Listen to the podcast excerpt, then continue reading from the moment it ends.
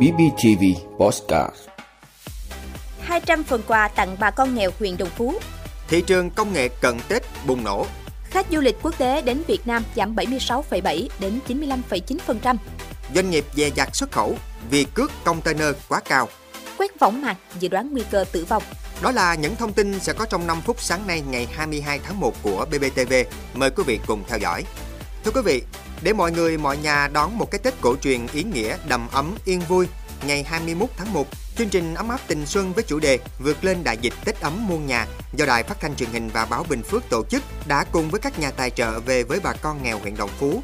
Tại thị trấn Tân Phú, đoàn đã trao 100 phần quà cho người nghèo, người khó khăn, neo đơn, tàn tật của thị trấn 50 phần quà cho các gia đình công nhân khu công nghiệp Bắc Đồng Phú đang sinh sống trên địa bàn thôn Bầu Ké có hoàn cảnh đặc biệt khó khăn. Mỗi phần 500.000 đồng do công ty cổ phần đầu tư bất động sản Thành Phương tài trợ. Tại xã Tân Tiến, 50 phần quà Tết cũng được trao cho bà con nghèo, người già, gia đình chính sách khó khăn.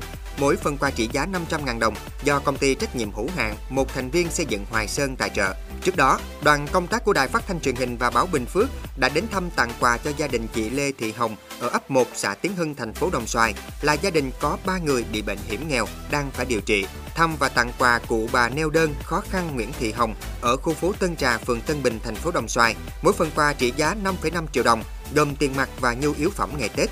Trước đó, nằm trong hành trình mang Tết đến với người dân khó khăn, đại diện Đài Phát thanh truyền hình và báo Bình Phước cũng đã trao 100 phần quà trị giá 50 triệu đồng cho Hội Người mù tỉnh Bình Phước nhằm giúp các hội viên khó khăn vui xuân đón Tết.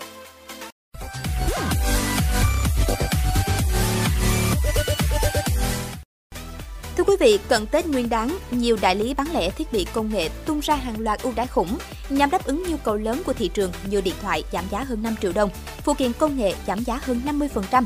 Nhờ đó, thị trường bùng nổ mạnh mẽ hơn bao giờ hết, doanh số bán ra tăng hơn 30% chỉ trong nửa tháng đầu năm.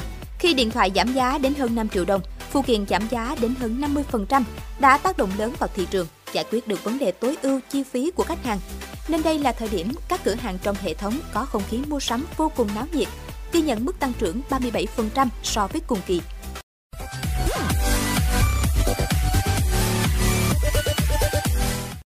Thưa quý vị, đại dịch Covid-19 đã tác động ảnh hưởng nặng nề đến nhiều ngành lĩnh vực của nền kinh tế nước ta, trong đó ngành du lịch chịu tổn thất nghiêm trọng. Số lượng khách quốc tế đến Việt Nam năm 2020 giảm 76,7% so với năm 2019 và năm 2021 giảm 95,9% so với năm 2020. Qua đó, tác động đến các lĩnh vực liên quan trong chuỗi giá trị như vận tải, ăn uống, khách sạn, lữ hành, bán lẻ, thương mại, nhất là tại các điểm du lịch và hầu hết các địa phương trọng điểm du lịch của cả nước. Thủ tướng giao Bộ Văn hóa, Thể thao và Du lịch chủ trì phối hợp với các bộ ngành liên quan và các địa phương khẩn trương xây dựng và triển khai thực hiện kế hoạch, giải pháp mở cửa hoạt động du lịch quốc tế an toàn, khoa học, hiệu quả theo tinh thần nghị quyết số 155 năm 2021, đồng thời đẩy mạnh thông tin truyền thông về việc bảo đảm an toàn cho khách du lịch và thông điệp Việt Nam là điểm đến an toàn.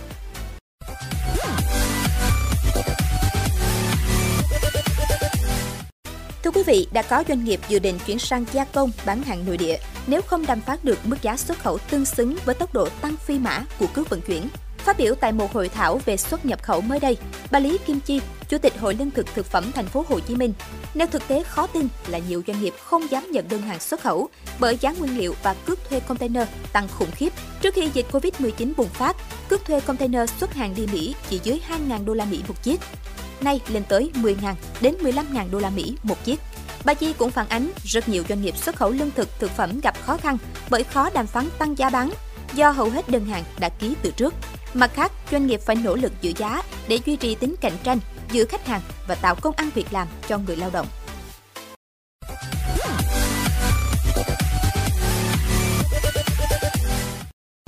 Thưa quý vị, tạp chí Nhãn Khoa Anh đăng tải một nghiên cứu đáng chú ý cho biết sự khác biệt giữa tuổi sinh học của võng mạc và tuổi thực của một người là dấu hiệu của việc tăng nguy cơ tử vong. Các chuyên gia Australia đã theo dõi các tình nguyện viên trong 11 năm. Những người có khoảng cách 10 năm giữa tuổi thực và tuổi sinh học võng mạc có nguy cơ tử vong cao hơn 67%. Các nhà nghiên cứu đã tính toán rằng cứ mỗi năm chênh lệch thì tăng 2% nguy cơ tử vong Tiến sĩ Lisa Zhao một trong những tác giả nghiên cứu cho biết, những phát hiện này cho thấy tuổi võng mạc có thể là một dấu hiệu sinh học quan trọng về mặt lâm sàng của quá trình lão hóa. Giả thuyết này được hỗ trợ bởi các nghiên cứu trước đây, vốn cho rằng hình ảnh võng mạc chứa thông tin về các yếu tố nguy cơ tim mạch, bệnh thận mãn tính và các đặc điểm sinh học hệ thống.